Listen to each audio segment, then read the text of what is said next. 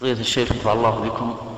آه، بالنسبة للأضاحي بعض الجهات التبرعات كهيئة الإغاثة وغيرها تقول لدينا يعني مثل القسائم تدفع مبلغ من المال ونحن نؤدي الأضحية في أي جهة من جهة من دول العالم الفقيرة. فهل تنصح بذلك أم لا؟ لا أنا أنصح بعدم ذلك. وأقول إن هذا من الخطأ أن الإنسان يوكل أحدا يضحي عنه. لأن هذا فيه عدة محاذير.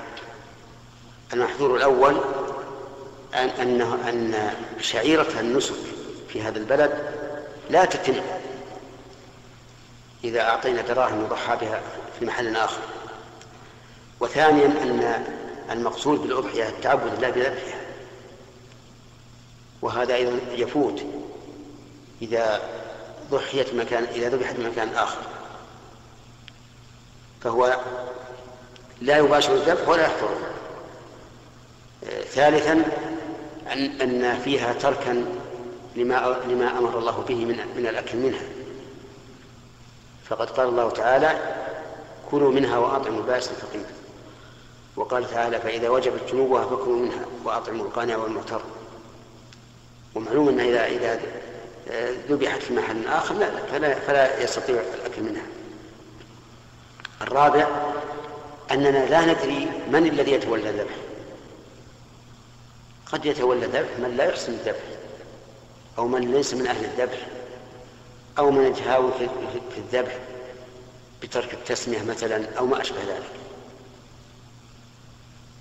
والوجه الخامس أننا لا ندري أيضا هل تذبح في وقتها أو قبل الوقت أو يتهاون يتهاونون في تأخير الذبح؟ فيحصل في ذلك هذه المحاذير وربما يحصل غيرها أيضا. فالذي أنصح به إخواني المسلمين أن لا يفعلوا ذلك.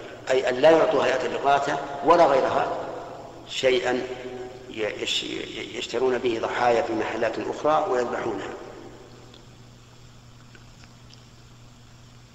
فإن قال قائل أليس النبي صلى الله عليه وعلى آله وسلم قد بعث بالهدي من المدينة إلى مكة؟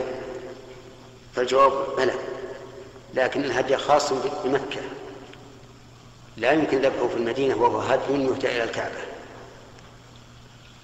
فليس مثل الذي الذي يبعث بدراهمه إلى البوسنة والهرسك أو الجهات الأخرى ليضحى بها عنه. فأنصح إخواننا المسلمين أن لا يفعلوا ذلك وأنصح أنصح طلبة العلم أيضا أن يبينوا للعامة لأن كثيرا من الناس يظنون أن الأضاحي هذه ليس المقصود منها إلا إلا اللحم وهذا خطأ. قال الله تعالى لن ينال الله لحومها ولا دماؤها ولكن يناله التقوى منكم.